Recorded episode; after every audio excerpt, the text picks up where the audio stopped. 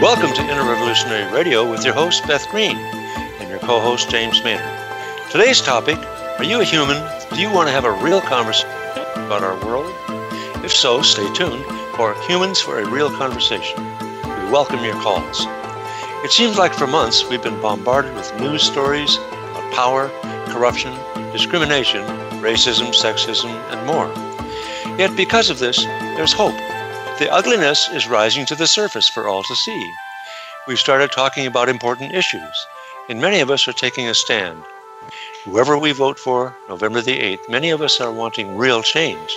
Let's use this show to talk about it. What value did Bernie, Donald, and Hillary lend to the conversation? What can we bring? Humans for a Real Conversation is all about finding our commonality and moving forward. Some of us have already started talking about the pain and plans we share. Now let's continue that conversation on Inner Revolutionary Radio. So drop the signs and the partisanship. Bring your fervor and inspirations. And most of all, be willing to be honest. Stay tuned and call in. Let's turn this electoral season into the beginning of something better for us all. Beth? Well, how about giving that phone number, James? Well, then, if you'd like to call us, you might need that number. You might. That, that number is 866 472 5788. That's 866 472 5788 with your question or comment. Well, hi there, everybody. It's good to be back. I hope you've been enjoying Inner Revolutionary Radio with all the other hosts and co hosts and all that stuff that's going on. And we are here for our regular first Thursday of the month radio show. So we usually start with the news of the inner revolution, and I would like to kind of uh, editorialize a little bit on that because uh, I haven't been uh, tracking the news as much lately. We were traveling and we didn't have much internet. But there was the usual. Okay, so what, what are we going to say? Okay, new threshold. This is great, right? From Democracy Now! New threshold 2015 saw average carbon dioxide levels of 400 ppm, particles per million. Okay, parts per million. The planet, okay, are you ready for this? The planet has already crossed a new threshold. The average carbon dioxide levels in the atmosphere throughout 2015 was 400 parts per million. This, according to the World Meteorological Organization, scientists have long warned Carbon dioxide levels must remain below 400 parts per million, if not below 350 parts per million to avoid catastrophic climate change. Scientists predict that carbon dioxide levels would not drip, uh, drip dip below 400 parts per million on average for decades to come, even if there are aggressive measures taken to cut carbon globally. 2016 is also slated to be the hottest year on record. So we have a few indications there that things aren't going well. Uh, we have uh, just a snippet on from the Huffington Post that young football players' brains change after one season. After one season, young boys, you know, this was sent to us by Helen. Uh, Lizzie sent us an article from Democracy Now! about two thirds of the world's wildlife could be gone by 2020 in sixth extinction. Uh, and also from the uh, Huffington Post, female politicians consistently viol- face violence and rape threats. And this was a study globally. And uh, you know, you we get so impressed. Oh, we have women in parliament here and there and everything, but we don't hear see this ugly thing. Well, evidently, all, this new survey is showing that around the world, women who are prominent politically are getting uh, threats of violence and rape and so on. So here we go. Um, let me see. Those are the kinds of things. I mean, there's more. There's more. Broken promises of genetically modified crops, Donald Trump's companies destroyed or hid documents in defiance of court orders, and so on. So, anyway, what does this all look like? You know, in terms of our theme, we have plenty of grist for the mill. I mean, th- this is just a couple of items from this week. We do not have to look far to see ugliness in our world, do we? And it's very, very disturbing. How do you manage to live and wake up in the morning and think, oh my God, what am I going to find out about now? Uh, what's happened to the Syrian refugees this week? Uh, what hideous story am I going to read about prison conditions in the U.S.?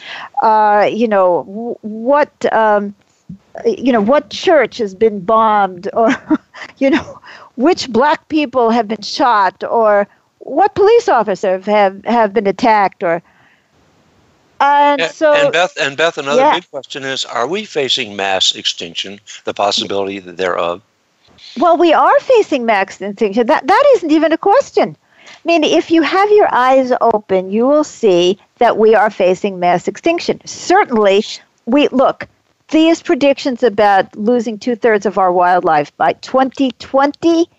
2020 is that what i said 2020 yeah 2020 that's right i mean that's like around the corner we've already experienced extinction of all kinds of wildlife biodiversity is crashing all those wonderful species that give us so much to learn i mean the plant species that have uh, wonderful medicinal value and the the the uh, habitat for other species on the earth. You know, we don't own this earth.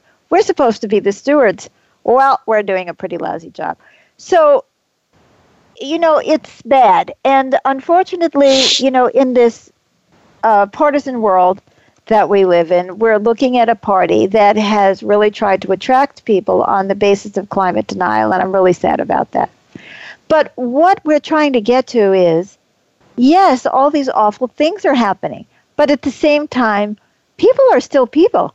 You know, you go to the grocery store and somebody smiles at you, uh, somebody waves you on to take the parking space, uh, your next door neighbor who may have a political view that you think is absolutely appalling is feeding the deer. Uh, you know, there's something going on at the same time which has to do with the goodness of people, just ordinary people, the normal everyday life. Now, I'm not saying that we're not being blind, deaf, and dumb to the environmental issues, to the race issues, to all of that, but all of that is coming out. When we see all of that coming out, we often become overwhelmed and become angry. And when we become angry, you know, we are supposed to feel like that moment of anger which tells us something is wrong. Something is wrong with the way humanity is behaving. Something is wrong with our political system. There is too much corruption in politics and so on. But at the same time that we know something is wrong, we have to relax into a faith that there is a rhythm to our history and to our destiny, and that we will either be moving towards extinction for ourselves, which could have its own beauty, or we are moving towards a real awakening. And the question is, which is it? So that's what we're going to be talking about today. Uh, James is going to be interviewing Beth Green, who you know, and we're also taking callers to talk about how are we going to use the massive mess of this electoral season to awaken our consciousness and to help ourselves and all of us move forward. And the first thing that I'm saying is we have to remember the good in people. I, I, you know, when I say the good in people, I'm not talking about the Dalai Lama within. I'm just talking about ordinary people. Uh, who just have that empathy or who care or who are taking care of their dogs or uh, you know feeding the birds or you know contributing to causes or you know making food at the sh- soup kitchen you know they are out there we are out there in fact most of us are like that even if we're getting riled up in some pretty bad directions so james Yes. You're uh, interviewing me. Take it away. That was all the preamble. Well, the, the first question, obviously, to ask you is what do you mean by a real conversation as opposed to the kind of conversations that we typically uh, are involved with or hear? Well, that refers to the Humans for a Real conversation. I'm really glad that you brought that up, as a matter of fact. We just had an event last week, and we're going to be doing more of them called Humans for a Real Conversation. And what we did was we took a bunch of people, put them in a room, and we said, don't identify politically, but let's talk about what are the issues that are important to us. And we came up with maybe 12, maybe there were 30 people ish in the room, maybe there were 12 or more that everybody agreed on. And I, that doesn't mean that we all had the solutions or the same solution. But you see, if you scratch the surface, we discover that people really all care about the same things. You know, you may not be an environmentalist, but you want the Grand Canyon to be there for your grandchildren, right? Uh, you know, you may not think of yourself as someone who is radical on GMOs or non GMOs, but you want food that nurtures rather than poisons, right? Um, we all care about the fact that there's too much poverty. We feel bad when we see homeless people. We know there's too much violence in our society. We know that there's a lack of connection and that we are too stressed. Uh, we know there's not enough communication and love. Uh, we know that each one of us personally personally needs love and validation. We know all of these things. We know that about ourselves as individuals. We know that about our communities. Deep down inside, we all uh, want the same thing. It doesn't matter if we're white, black, purple, Muslim, Christian, uh, Republican, Democrat, whatever. We really do fundamentally care. And so here's the beginning of that conversation is what do we really care about and how much unanimity do you think we would get people who are on both sides of the abortion issue people are on both sides and there are so many different sides really of the gun uh, issue we're we're looking for well-being we want the sanctity of life, whether we feel it's like we need to have fewer unwanted pregnancies so that mothers can be more sane and can take care of their children, or we believe that abortion is murder and we want to protect the unborn at, at any cost, uh, whether we believe that there, we have too many guns. I think everybody would actually agree that that guns are in the hands of people who can't handle them. You know, the people who want to have guns, who want to go out and hunt, are, are you know are really not wanting to have uh, some person who's disturbed come in and go into a school and kill their children. We really want the same thing, but we've become so polarized that we don't even realize it. So a real conversation starts with our willingness to get real about what we really need and to not start with the disagreements, but start with what actually unites us. Then ultimately, we would like to start talking about well, what is, how can we solve these problems? I mean, what is it that we need in order to solve these problems?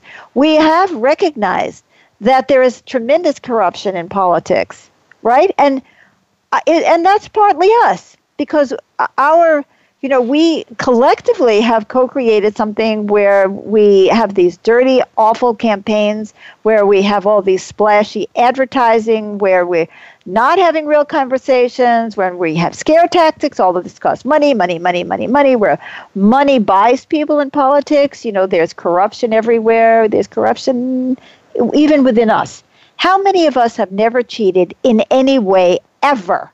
Ever, ever? Oh, come on. I don't mean maybe that you cheated on an exam at school, but maybe you fudged a little something on your income tax or you took whatever possible deduction you could, whether it was really the right thing or you fudged a little bit on something else, getting a mortgage or, you know, people get desperate. You have to, sometimes you feel like you have to fudge a little. So, you know, we're all a little bit corrupt, and some of us are more corrupt than others. And one of the reasons some of us are more corrupt than others is we have more more people coming after us.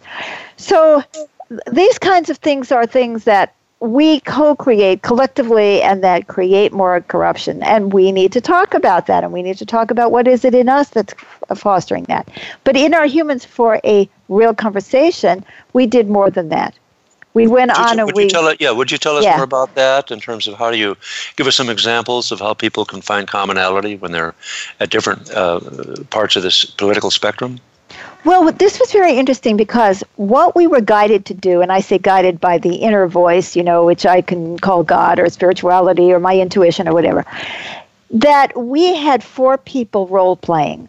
And one was role playing a Trump supporter, one was role playing uh, Hillary, uh, Bernie, and Libertarian.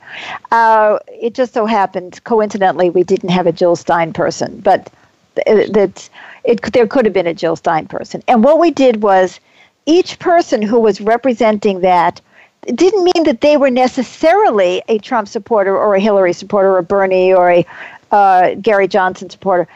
What what they did was they went in their hearts and they connected to a person, a real person, and you just do, did it intuitively.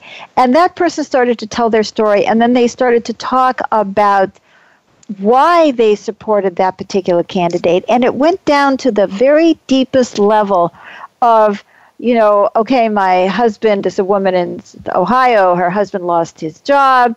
Uh, she's, uh, you know, and he's drinking, and she feels, you know, really stressed and doesn't have, feel any support. And uh, she wants to feel the presence of some man who really is going to take care of her and come up with the answers. And she is a Trump supporter. And then we had a woman who had a special needs child, and she her husband had abandoned her and uh, and the child, and she was really desperate to try to get as many social services as she could for her child, and she really felt the need for you know the government to support her, and she is a Hillary supporter, and uh, and so on. And so what we did is we started to get into people. Now, I'm not saying those are the reasons that every Trump supporter or Hillary supporter does, but we went beyond the rationale we went beyond what we think we know, what we you know, we think are our motivations, and we went deep into the hearts of people and said, "What is it?" And then we could understand each other. There was a libertarian. We talked to him, and he was a disabled vet, and why he was a libertarian it was had to do with his feelings of powerlessness and so on. And then the characters started to dialogue. And it was incredible because as they were dialoguing, they got to feel compassion for one another. And yet, in the world that we live in, we're all screaming at each other. I see we have a caller, and yes. I. How is that, Jamesy? Yes, indeedy. Uh, very good. Uh, why don't we take this call now? Uh, yeah. Mary Chris from Portland, Oregon. Mary Chris, can you hear us? I do. Can you hear me okay? Yeah, we hear you great. Great to hear from Hi. you. Hi. Yeah, thank you for this discussion, this this kind of discussion about the issues, uh, because you know I I really do want to get real uh, around discussions like this, and and with the with the goal of fo- uh, focusing on connecting, focusing on having and enhancing that, and having love between people. But there's also um, the the the idea that you know it's easy to get into a pitfall discussion around well okay so now let's solve these problems and then it becomes a little bit of critical about they when it's like the pitfall i'm aware of is whenever the word they comes up it means we're now we're bonding against somebody who's doing something wrong and now we've gone backwards. yeah so are you calling it a pit bull conversation or a pitfall conversation i'm not catching the word pitfall yeah. Pitfall. Okay. Okay, yeah. this is yeah. the pitfall so I, am just of aware that. of pitfalls like that. Like you know, to to not start being critical of uh, whoever might be causing problems, but let's focus on how we can help and how you know we can come up with some solutions around some problems. Yeah, what, uh, I like to do. Well, you know, I think that's really great, Mary Chris, and for for us, I know that just immediately, my knee jerk reaction is to get mad. What about you? uh, yeah, I like to be right. Like I, I can uh, just yeah. feel it in myself when I'm when I'm ramping up to be correct and the right, you know, have the right answers and the right everything. I know I'm doing something kind of off. Exactly. At least in our minds, we're right, right? And then we're angry at anybody who disagrees with us. And I feel it really deeply. I get mad and and one of the reasons is because I think that I'm right and I'm afraid of the hurt that's going to happen if this political position gets, you know, promoted, or if we cut aid to children, or you know what I mean, we dismantle the Department of Education, or we allow racism in the schools, or so on. You know, I see the faces of all the people who are going to be damaged. That's what riles me up, and then my stomach turns over, right? And so then I'll come in and I will argue positions. But what I don't typically do enough of, but we did it at our Humans for a Real Conversation. And if people are interested in that, you know, you should let us know because we're going to be doing more of them in one form or another. Um, it's that you know, to stop, because what we did there was we got into the psyche of the person who was promoting a certain political candidate. But we tried to understand them. First, we started to relate as people. We didn't even try to get to solutions. We, we started at something even more basic than that. You know, how do we begin to understand each other? But that requires so much self honesty. You know, why do I feel this way? Uh, I feel this way probably because when I was a child, uh, uh my father was a salesman, low level kind of salesman. He went to stores and he tried to sell hardware or what we call tchotchkes, like coffee mugs or stuff like that.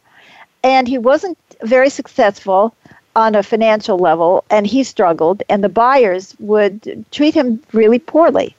Uh, and they treated him that way. It was a power trip because you know how people get. Yeah, everybody wants to feel powerful over somebody. And I, I saw that when I was about five years old. It it it it turned my stomach, and I, I've had this rage about power ever since. So I mean, there it is. I'm not saying that I don't think I'm right. I'm saying that I think some of the energy that I've always carried about, uh, you know, over you know transforming the capitalist system has a lot to do with the pain that I saw as a young child, not just with my father, of course, but with anybody who was on the losing end of the stick. And so I have to deal with my own emotions. I need to understand what's driving me to have these positions and then try to understand other people. And once we realize that we agree on so many things and that we can feel compassion for each other, only then can we start talking. Is that a product of uh, identifying the deeper needs? Is that what you're talking about? I'm talking about finding the commonality that's based on our humanity. When I see somebody who says, you know, I really feel the need for some man to come in and do something, I can say, I oh, I understand that. I feel the same way. Gee, I wish I had that. I can understand it. But when I look at it from the outside, I look at the person. I say, what kind of a moron is this woman, right? and, and, that's that's the problem, you know. So, and, so, so how do you deal with that particular kind of thing then? So somebody feels weak, powerless. They need somebody else to provide the power. So where do you go from there? Well, then I go on and have a real conversation with them and say, you know, I really understand that because I have that same need. You know, my father had a nervous breakdown when I was six years old. And I've been waiting forever for some man to come over, you know, come into my life who was going to take over. But it's never going to happen. And, you know, when it does happen, it doesn't look so pretty. And then I could start talking about my experience and say, well, is this really the answer? Is this really going to, eh, you know, give us yeah. what we need? And so, but I have a, a relationship of compassion with the other person mm. rather than considering yes. the other person the devil. Right. You know, that there are no devils. There are just a lot of people who have a lot of frustrations and upsets. And that all of that comes even before we start talking about these are our common problems and how are we going to solve them? Like, why don't we feel safe with each other, for example? We have a couple more callers, James. Yes, I see that. Okay. Well, thanks so much, Mary Chris, for calling in. Thank you. Thank I hope you. I answered your question. Yes, thank you. Thank you. Wonderful. Okay, next we have Helen calling from California. Hello, Helen. Hello, Hello Helen. Thank you for thank you for the show. I, I don't know if I know the answer to this, but I would like to hear your uh, answer to what difference is it going to make if we do learn to have compassion for one another's perspectives? Oh my God. Oh my God, everything. It's not, uh, it's really, it sounds like it's compassion for the perspective. I mean, it's really, and, and I totally understand what you mean, but I would say it's compassion for the person. You know, I agree. The, yeah, because what we have is I may not have compassion for the perspective, but I sure can have compassion for the person.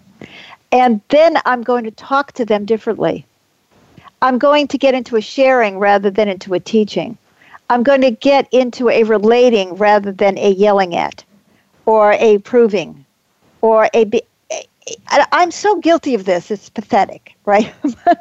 you know, I hear certain points of view and I go berserk and I can't stop myself. But if I shut up and take a breath and calm down, then I'm going to actually feel the other person, inquire, say, why do you why do you think that? You know, what what makes you what is the what made you feel this way? What was your life experience that made you feel this way? And then I'm sure that there's something that they're going to say that I can identify with. And then I'm not coming at them anymore, but I'm coming towards them. And they will feel that safety and we can start talking.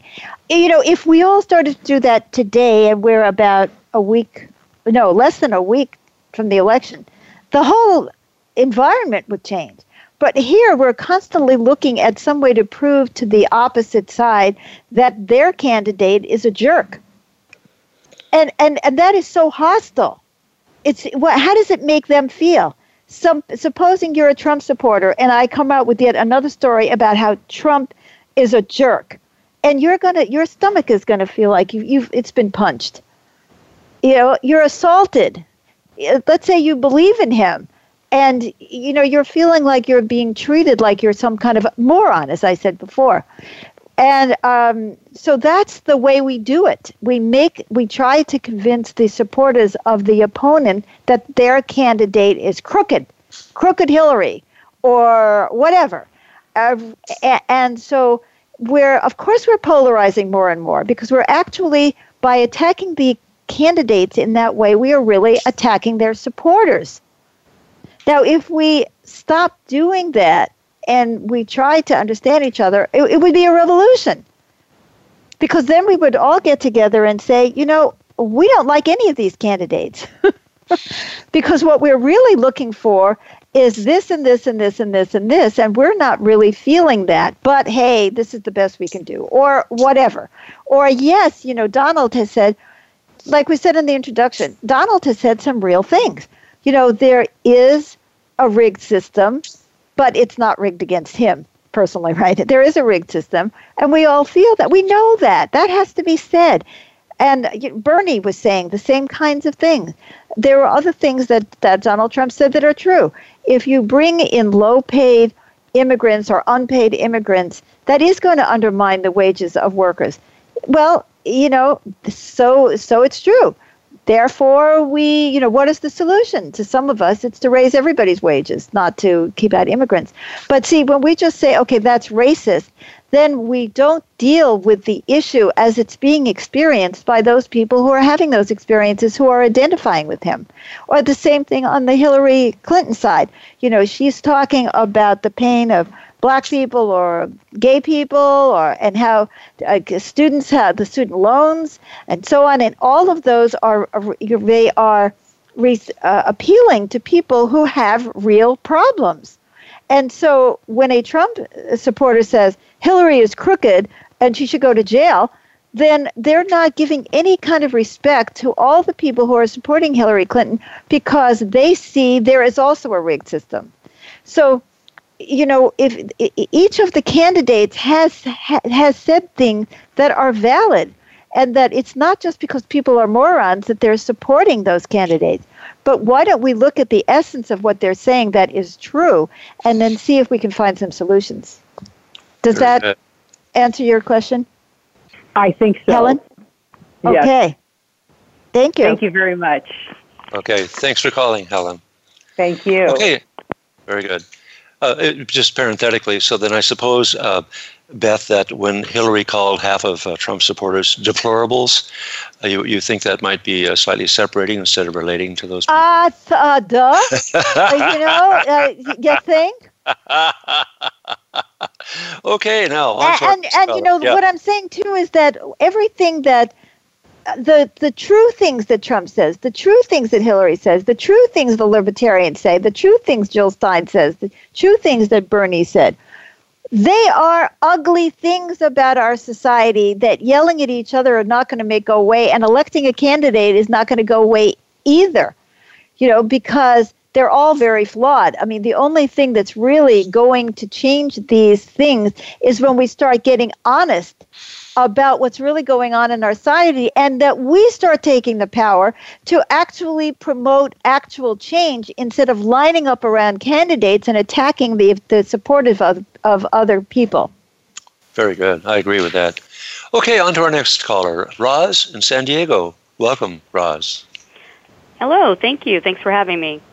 Hello, Raz. Hi, hi. Um, well, you know, I was just listening. Actually, the caller before me asked the initial question that I had, which was, you know, why does this make a difference? So I'm clearly I'm supposed to talk about something else. So maybe the first thing is that, you know, I was one of the participants who was at the event and was extremely moved by the, the entire event and watching people take on the role of the different uh, individuals who were representing those parties. And yeah, she's talking about the Humans for a Real Conversation event. Yes, yeah. That we and held on the internet, by the way. yes, yeah. It was yeah. it was truly amazing, and uh, I guess maybe the thing that I was aware of and maybe want to comment and I guess get your thoughts about was, you know, as a person who was in the room, you know, it was palpable the amount of pain that yes. um, each of the individuals were exhibiting, and that it was very easy as a, as someone who was watching this scenario unfold um, to feel that pain as well, and uh, to I guess be aware of the being shocked by it on some level, and yeah. maybe even stopped. And I'm noticing that that was what was some of the reactions of people in the room. And I guess what do you say to people who are confronted by that that level of pain and fear, and how do they move through that? Like, what is there to do? Well, there is to say, um, and what's your story?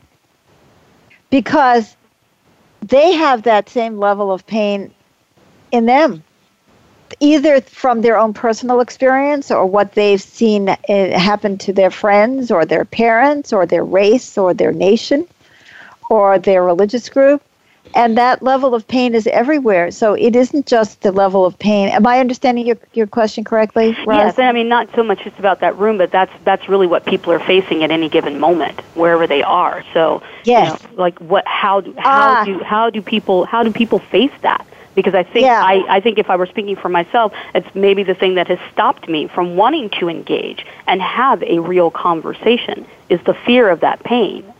Um, so it's like, what do we do in I the see. face of that? Right, right. Okay, so I was looking at it from the perspective of what do we as people who want these conversations do when we see people in that place? And I think the only thing we can do is ask them about themselves and ask them if they can relate. So, but then what do we do about all the pain that that comes out of that too?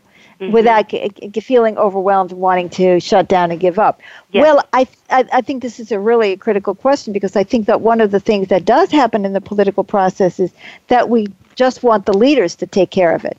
It's mm-hmm. like, okay, elect so and so. We know there's a lot of pain in our society, so let's elect so and so. And then we can go back to sleep for four years, right? Or two years or, or whatever. And uh, we do want to run away from it. And I certainly want to run away from it. You know, uh, what's for lunch, right? Um, but I think that comes from a lack of faith. You know, we started this out, and I hope I'm not jumping around too much. Is this conversation today, is this show coming out as co- coherent? It, yes, uh, yes, and I didn't hear the very beginning, so you may have spoken about faith before, but this is it's great for me to hear, so it totally makes okay. sense. Yeah. Okay, because no, but I think this is really where I want to go, which is what we need to do is not feel like we have to fix it in the first 30 seconds or that we have to fix it at all.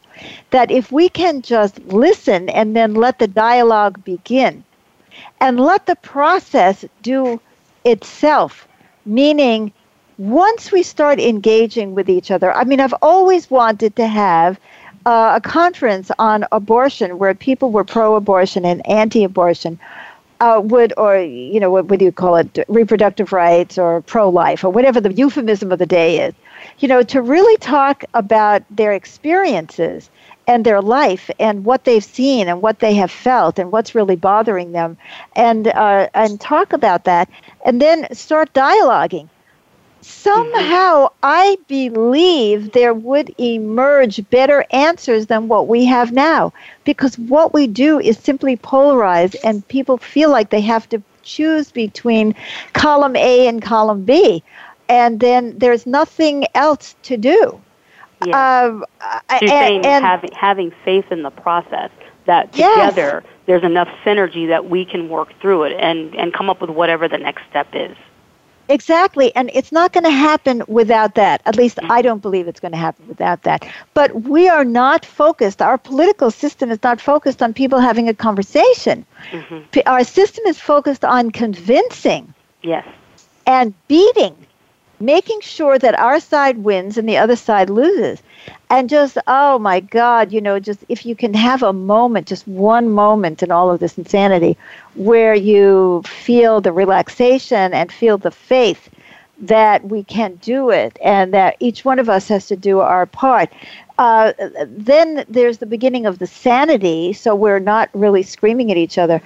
Uh, uh, we were just at a doctor's appointment just before this session, and my doctor had looked at our Facebook page and she had read my article in the Huffington Post uh, about you know the calm in the storm, and it was really dealing with this, is saying the good thing about the election is that all, and about our society today, is that all this ugliness is coming to the surface.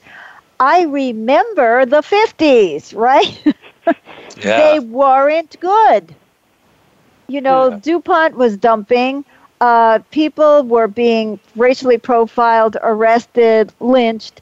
Uh, you know, there was anti Semitism. Uh, there was uh, discrimination against gays. Women were being pushed back into the home. Men didn't feel the support of anybody. They felt like they had to be the providers and they were stressed out.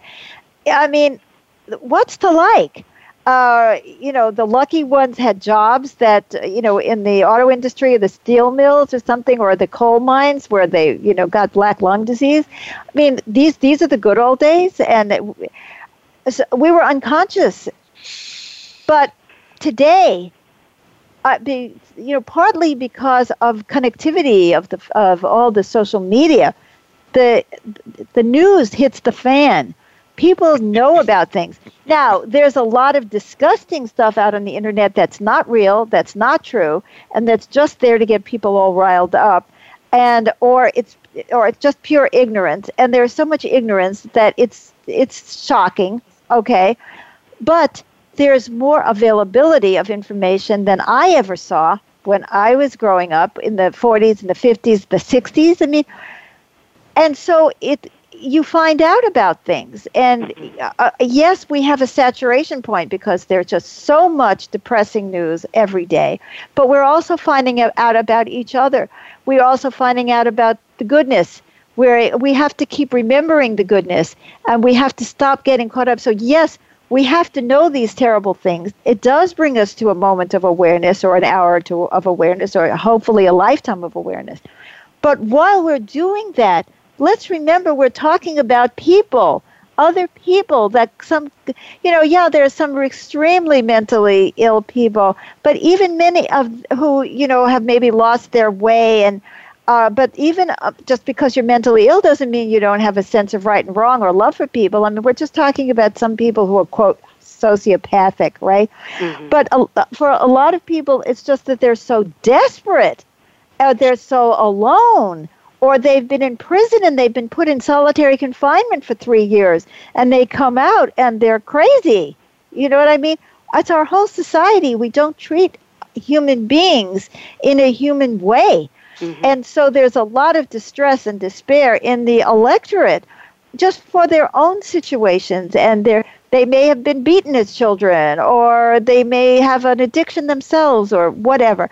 You know, we're talking about humanity in all of our defective glory And with all of the pain and all of the trauma that we have all experienced all over the world, and then we have this election and we're trying to choose leaders who are not telling us the truth, who are not being honest with us, that will throw out things to discredit the other person, not because they want to have a real conversation or go into any kind of depth. But we can. And that is a conversation that happens every day, not just, for, you know, once every four years or two years or six months. This is the conversation of beginning to understand one another and have a real. I hope to God that after this election that we actually start having real conversations with each other because we're going to need some help and we're going to be talking about the election next week. Uh, i'm going to be interviewed uh, by helen i believe uh, on what uh, you know on the aftermath of where we've been. But no we there's no reason for us to give up and stop at the pain. When we see pain we also need to see help if we think we have to do it ourselves, we will feel overwhelmed and then we'll get all wound up and start do, being shrill and ridiculous, right? Mm-hmm. But when we feel that there's many of us and that we care, and if we remember that there is goodness in humanity, then we can take that step and say, okay, let's get honest with each other. I don't have a solution right now about what that would look like. I know that's what has to happen, though. Yeah, no, I, I love the idea of um, needing to have faith in ourselves yeah. and in each other. It's like it's yeah. it's it's not the thing that you know everyone is talking about, and we no. forget in the moment that we are all human. So I, right. I love that idea. Thank you very much for that. Thank, thank you. And I want to also say that those people who may be pushing Christian fundamentalism, those who are truly Christian, know the same thing that we do love thy neighbor as thyself. Yes. Right? Yes. We aren't so and different. That's, no, we are not so different, and but we are certainly being polarized and manipulated. Yes. So yes. thank you for calling, Roz, and I see we have one more caller. All right, yes, thank you. Indeed. Thank you. Yes, uh, we also have a call now from Amy in California. Welcome, Amy. Thank you. Uh, all of the callers and I knew Beth and James are pulling together, I think, everything I was going to say. Um, but I guess what I would say is that I know the feeling of thinking that once something is done, then I don't have to do anything. Such as uh-huh. when, when leaders chosen, okay, now they're going to take care of it. And um, I understand that feeling of, of wanting someone to, to um, jump in and save us all, including myself. And yeah, yeah. That is yeah. that none, nothing will change no matter who wins if we don't do all the things that you've been talking about. And that being polarized feels awful. You know, it feels self-righteous on the one hand, but just uh, completely dis- detached and disconnected from everybody and ourselves. And you're right that that uh, solutions are not going to happen. Let me turn my phone off. Sorry. Okay. Um, can't happen because someone at the top says they're supposed to. Right. So That's right, Amy.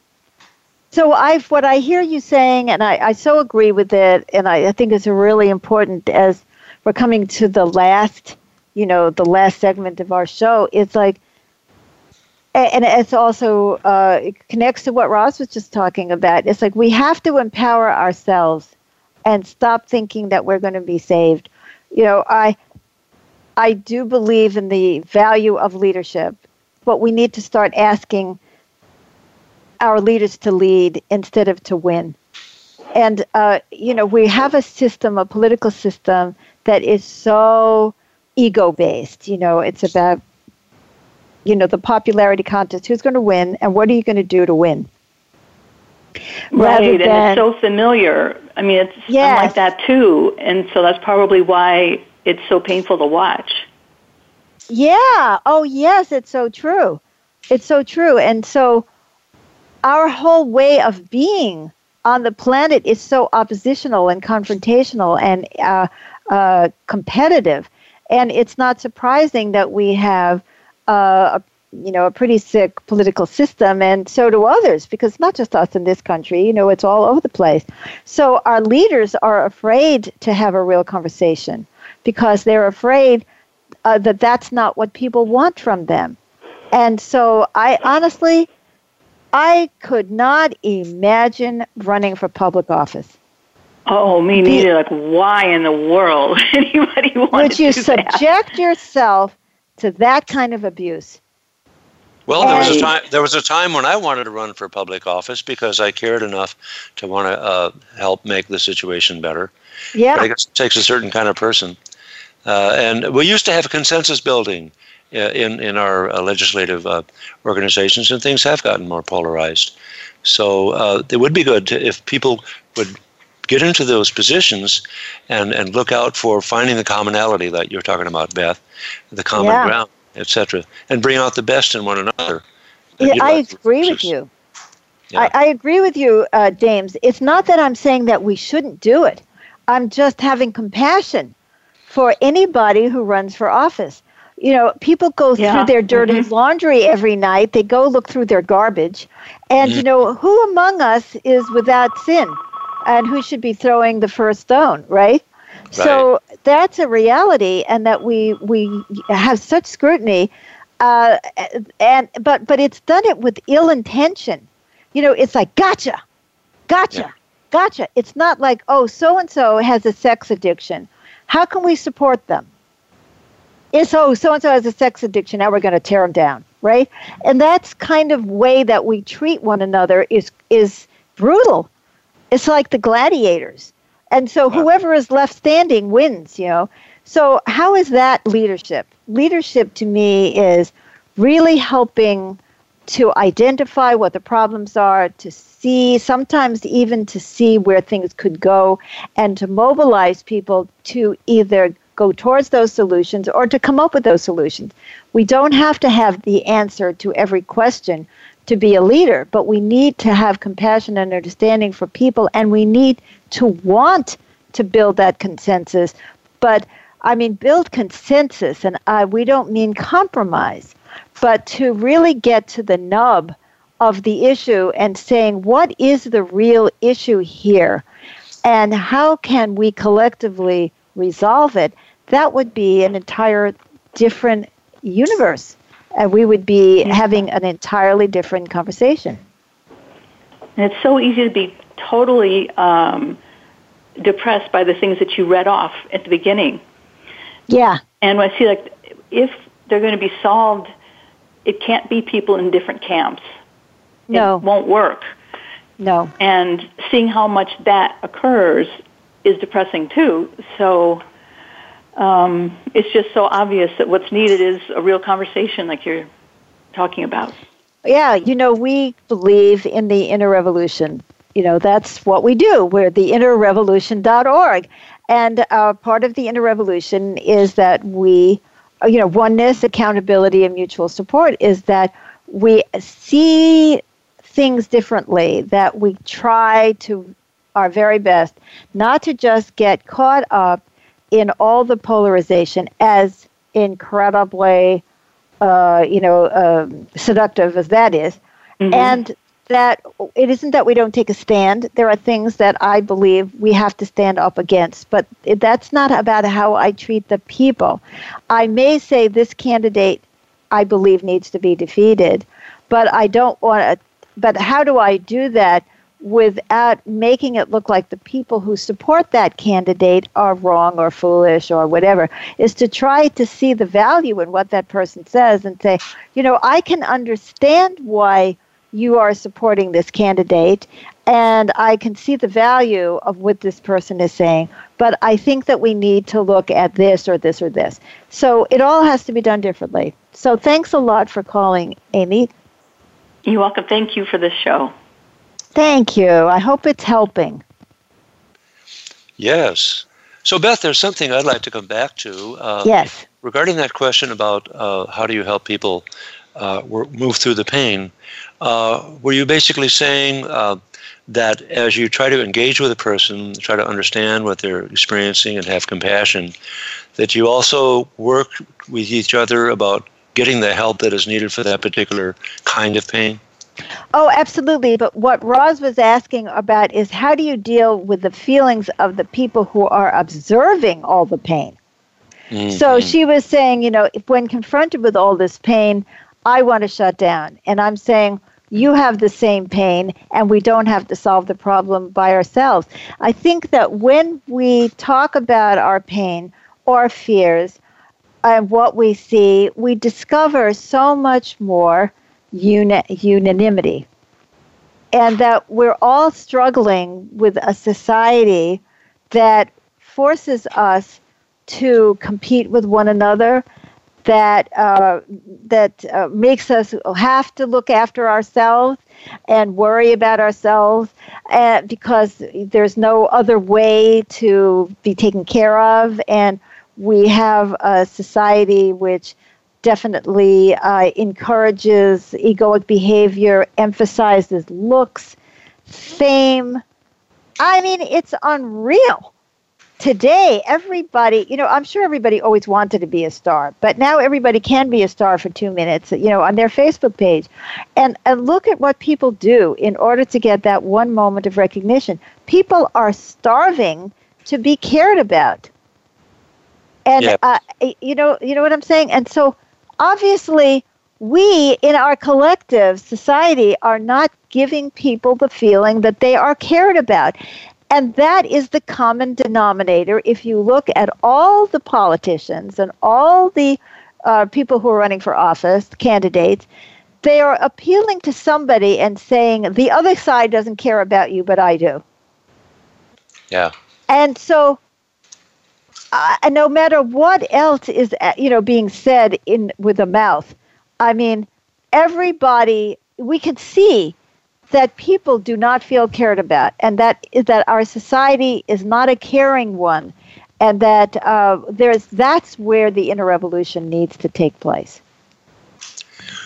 Would you care to uh, share some of the resources that you're avail- that you're aware of that might help people uh, connect with some of those resources? Well, right now, what I'd like to talk about, because I know we're coming to the close, is that um, we are the innerrevolution.org, and you can Google us and find us real easily. And we have a Facebook page called um, facebook.com forward slash the inner rev. You can find us on YouTube. You can find us in lots of places. And you can ask us about our groups our healing work, our individual work, and our group work, our outreach, our couples group, our men's group, our family program, uh, the work that we're doing with the school system and trying to help children to feel cared about, but also kind of give them some guidance towards critical thinking. If you are interested in having a real conversation or continuing the real conversation, not just now, but after this election, um, write to us. Uh, there's a contact form uh, right there at um, uh, Voice America on our host page. You can, or you can write to Helen at theinnerrevolution.org, and you can say, "I'm interested in. I'm a human, and I want to have a real conversation. I want to build this." You know, this is just the beginning, guys you know, it, it sometimes it looks like it's the end of, of the world, right? But this can be a beginning, an, an awakening. Join us, please. Show us that you're there. Show us that you care too. Contact us and see if we can have a Humans for a Real conversation wherever you are. Wonderful. Okay, let's talk about what's coming up next week, shall we? Yeah. Alrighty. Next week, this is the topic did your candidate win or lose? Are you gloating or enraged? Where do we go from here? A discussion of how we can move forward after one of the most contentious election seasons ever. Join us as host Helen Hillocks interviews the inimitable Beth Green about how to come together. That would be me. Be, that would be her. and, and move beyond the vitriol and downright meanness of this election. Can we overcome the hatred that has been stirred up on both sides? Can we work toward healing the issues that surfaced during this election? The issues of racism, immigration, corporate greed, trade agreements, job losses to overseas workers, global warming, healthcare costs, education costs, and more. Can whoever won the election mend the rift that erupted between Democrats and Republicans and even within each party? Or will the contentiousness and partisanship continue and take us all down with it?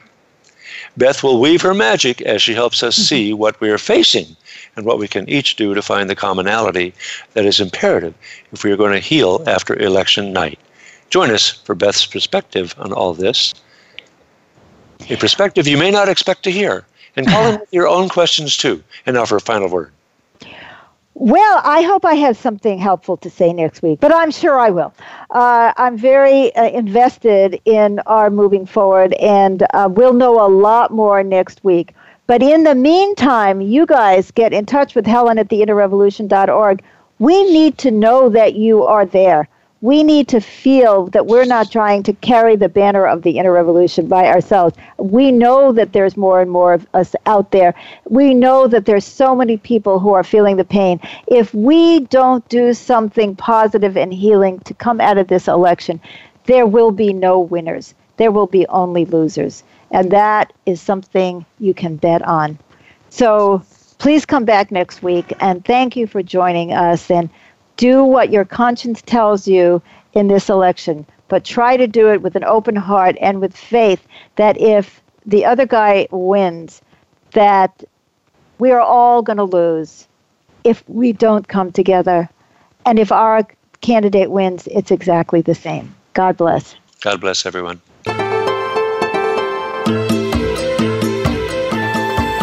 Thank you for joining us for this edition of Inner Revolutionary Radio with Beth Green and James Maynard. The next episode will broadcast live next Thursday at 6 p.m. Eastern Time, 3 p.m. Pacific Time on the Voice America Variety Channel. And don't forget Inner Revolutionary TV on voiceamerica.tv. Think outside the box and join us.